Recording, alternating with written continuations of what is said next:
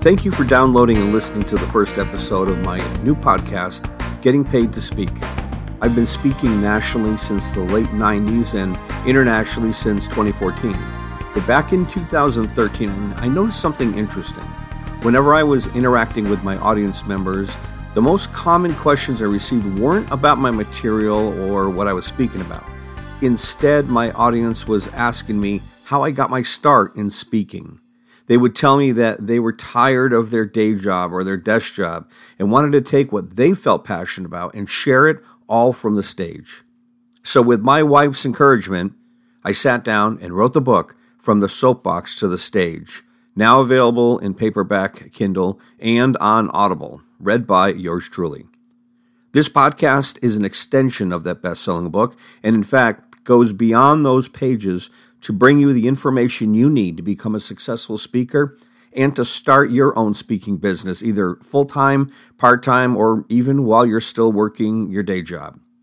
And as you listen to the things you'll learn in each episode, I hope you'll consider sharing your thoughts and questions with me by emailing me when you get the urge. Send emails to me at bill at billcorbett.com. The email address again is bill at billcorbett.com. I'd love to hear from you.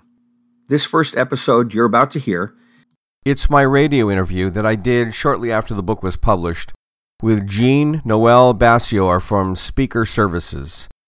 Speaker Services is a national speakers bureau started by Susan Levin, and you can learn more about them at www.speakerservices.com. Hi, and welcome to Speakers Community teleclass, where we talk with guest experts for Susan Levin and Speaker Services. And I'm sitting in for Susan. I'm Jean Noel Bassior sitting in for Susan today. And we have an amazing guest with us, Bill Corbett, who has written From Soapbox to the Stage, How to Use Your Passion to Start a Speaking Business. And this is going to tell you all about how to follow your passion if you want to go out and speak and how to start a speaking business, which is something that is really valuable information. It's kind of hard to find out exactly how to do it. Bill Corbett is the author of that book, and he's an award winning professional speaker since 1995. He has been on stages across the U.S. for everything from brief lectures to keynote speeches to multi day training events. And he's also a regular contributor to network television affiliates and produces and hosts his own television show.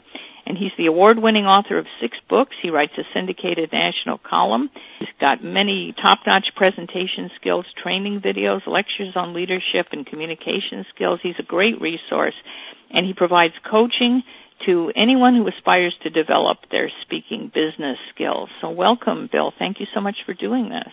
Great, thanks. It's good to be here. I want to tell you that I, I love the way you emphasize passion. You know, tell that story about when when you met that speaker that changed your life. One was a professional speaker who came to the company to do a presentation. His job was to inspire an entire audience of uh, IT people and, and, just to lay a little groundwork here, because I um, actually there is a great excerpt on Amazon from the book, but it didn't tell. Were you what were you working at a company, and did you have kind of a cubicle job, or what kind of job? Because I know you were kind of feeling you weren't doing what you really loved in life at that point, right? Yeah, I was a, a, a computer programmer. Okay. And I had a Dilbert uh, cubicle job. okay, we know what that is. and so then the speaker came in one day. Well, the company was about to undergo changes, which was going to affect a lot of us. It wasn't job loss because this was quite a few years ago, before the big, uh, you know, layoffs and everything. But they were going to restructure. People weren't going to be happy with, so the leadership of the company wanted to bring in a high-paid professional speaker to motivate the audience to be ready for change. But a lot of people were fascinated by him because he mastered the stage did a fantastic job, and I'll always remember that, even though it was many, many years ago, because it was my awakening for the fact that somebody could master an audience that way and keep everyone engaged and have to deal with a challenging topic on top of that. In the book, I talk about the first thing he did, his entrance, which I'll always remember. The guy came out from the side curtain, walked across the stage, and had a milk crate in his hand a plastic milk crate captured everyone's attention because why is this man in a three-piece suit carrying a milk crate? And he walked over to the lectern, dropped it on the floor behind the lectern, and stepped up on it. That's so great. That, because he was short, he was shorter, you know, than than oh. um, than most uh, of the men on the stage, you know, and and he, he took advantage of his of his physical situation to capture the audience and get them to pay attention. And I thought that was great. What a great way to open up their attention because they all started laughing when he stepped up on the crate. That's brilliant, isn't it? it is. Huh. The next thing he did that I really loved was in his opening remarks, he pulled out a newspaper, newspaper tucked under his arm, and he opened it up to a, a couple pages in the paper, and he was starting to talk about an article that he had found and how it related to an organization having to change. And the newspaper was our own hometown local city newspaper. Huh. And this man was actually from out west, but yet he used a local story to connect his message to us. So he really connected with us by using our own newspaper, our own local story, and I thought that's amazing. I you know that I learned another great tip on how to connect with your audience by something that he did. Wow, that's really smart. Yeah, it, it really was. So you went up to him afterwards, and you I remember you said you waited and you couldn't wait to talk to him, right? Most people were filing out to get back to their cubicles, and I stayed behind. And when the officers of the company were done shaking his hand and thanking him for his time and everything, I got his attention and he came over to the stage and I just told him how amazed I was with his presentation and that something was had stirred in me that I wanted to do what he did. I asked him if I could have just one piece of advice. When I met speakers and presenters over the years, I would always ask them for one piece of information that would be helpful to me as a future presenter and speaker, and I would collect those over time. And he told you get mentors, right? Yes. He said if you want to do something special, you got to go find people who are already doing that. Take them to out to lunch, buy them a cup of coffee, hang out where they hang out, and use that information, that opportunity. He said everyone's not going to agree to do it, but some will. Don't let that stop me from asking. I just thought that was terrific. Yeah, that was a great question. and I began to look for people around me who were good presenters, better yet, who were running a business speaking, and ask them for their time and their knowledge and expertise. Hmm. And I know that since then, so then as you you know developed your career and in a way you've sort of done in this book what will help people if they can't do what you did and actually get these mentors in person although i'm sure that a lot of readers will find their way to that but it sounds like in this book you've outlined step by step how someone can go to uh, becoming a professional speaker. What is the first step, would you say, that they should take? Well, the first step is they've got to figure out what kind of marketable skill they have or what passion do they feel burning inside. I oftentimes speak to groups and I tell them, you may be in a job that you don't really love, that you don't feel any passion in your job, that you feel compelled that you have to work to put the bread on the table. But it doesn't mean you can't have passion. Go find something else that creates fire inside your soul and do that, even part time. Donate your time for an organization that can use your help develop your passion off to the side. And what happens is you end up bringing that passion into your main job if hmm. you can't leave your job. That's interesting. Um, so, in other words, like as you're going out and trying to get this thing going with professional speaking, how, how could that kind of come back into your daily grind, kind of? As I revealed earlier, I was a, a computer programmer. I discovered my passion was working with parents with challenging children. That became my interest, and it started out as uh, a selfish interest because I had three kids. I had to uh, become a father I had never seen because I did not have a, a good father. So I had to become the dad to my three kids in a way that I had never seen before and only had in my mind. So I began to read everything I could on child behavior and what causes challenging behavior and how to build a stronger family and realized how much it really caught me on fire inside to to do this and to see the changes that were going on in my own home that I actually went off and became a uh, licensed parent educator. Mm. So and is that I, what you started speaking about then? Yes.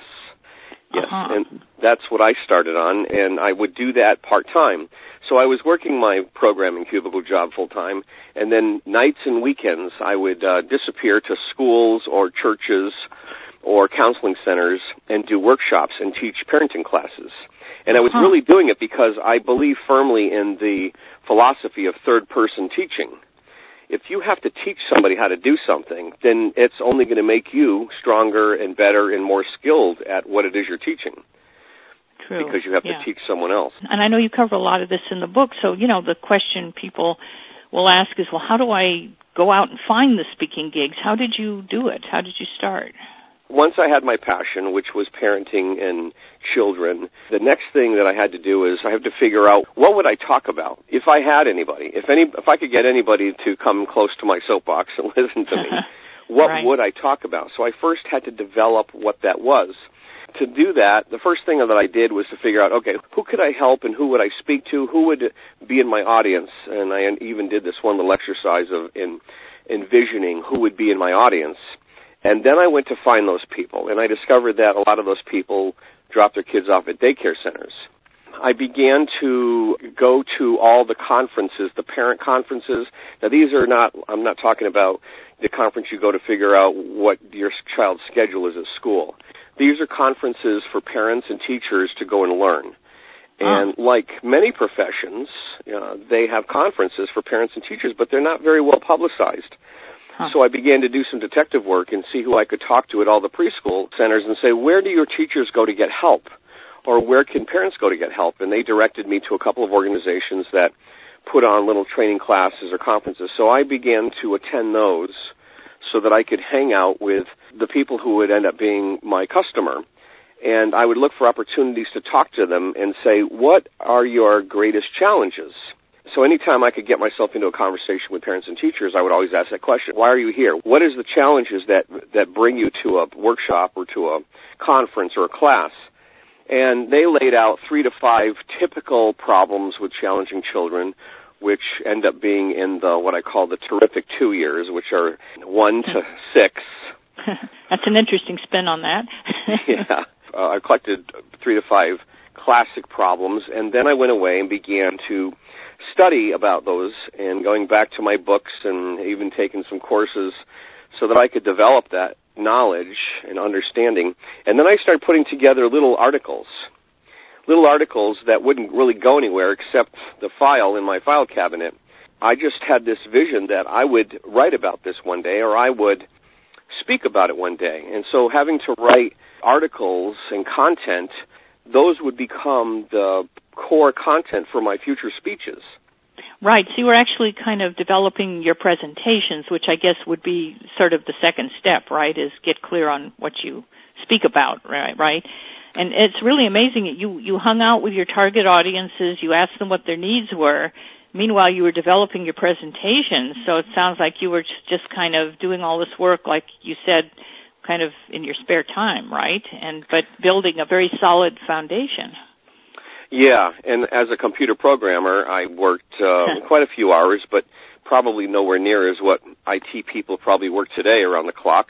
But so I had my evenings and my weekends to work on this, and because I had small children, I would uh, try to fashion solution to these parents' problems, and then I tried it out with my kids, Ah, that's always and good. my kids end up becoming guinea pigs. Yeah. and in my dad lab, I would construct solutions to these problems and try them out on them to see if they would work. And sometimes they did, sometimes they didn't. And if it didn't, I'd go back to my dad lab and and restructure it, rewrite it, and go back and do it again. that's that's really a good way. You're in good company. You know, I interviewed um, Art Linkletter once, and he did the same thing. For kids to say the darndest things, you know, yeah, it's always the best way to do it, right? Yes. And then, what was your next step? Like, um, uh, you know, was this before the web? Because because now, in a way, or or those articles that you were writing and filing away. I mean, now, of course, there's a lot of opportunities for people to just post them on the web all over the place, right?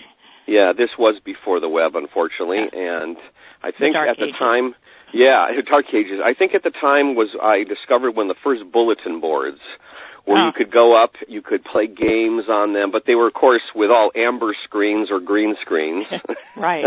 uh, Yeah, very well- blocky letters. well, you were a real pioneer, but um so but now people, you know, if they follow the process, which I'm sure you outline in your book, then um as they develop their presentations, you know, they can also like post these articles around, you know, because there's so many websites that are hungry for content, you know, right? So they could Oh, start yeah. getting themselves they could Well- start establishing themselves as an expert even before they are an expert in a way, you know. Yeah, in fact, back when I was doing this, there really was no soapbox. And of course, for people who don't understand the soapbox, the soapbox was the crates that manuf- soap manufacturers would ship the soaps to, and then the uh, stores would toss them out in the back alley, and they'd get crushed up and destroyed. Well, some people who would want to be heard in the center of the square would grab a soapbox, put it in, right on the main street, and get up on it and start uh, handing out handbills and taking a stand against the government or city taxes or whatever. Thanks again for downloading this podcast episode. It gave me a chance to give you a little background on how I got started as a speaker and tips that you might find useful. But it's just the beginning. The actual interview lasted almost an hour, and you'll hear more excerpts of it in the next few episodes. If you're interested in reading or listening to my book, you'll find it on Amazon under the title From the Soapbox to the Stage. If you do, please consider leaving a comment there, good or bad, I'll gladly take it all. And if you felt the information was helpful in any way, you're always welcome to buy me a cup of coffee. You can do that at buymeacoffee.com forward slash Bill C. That's buymeacoffee.com forward slash Bill C.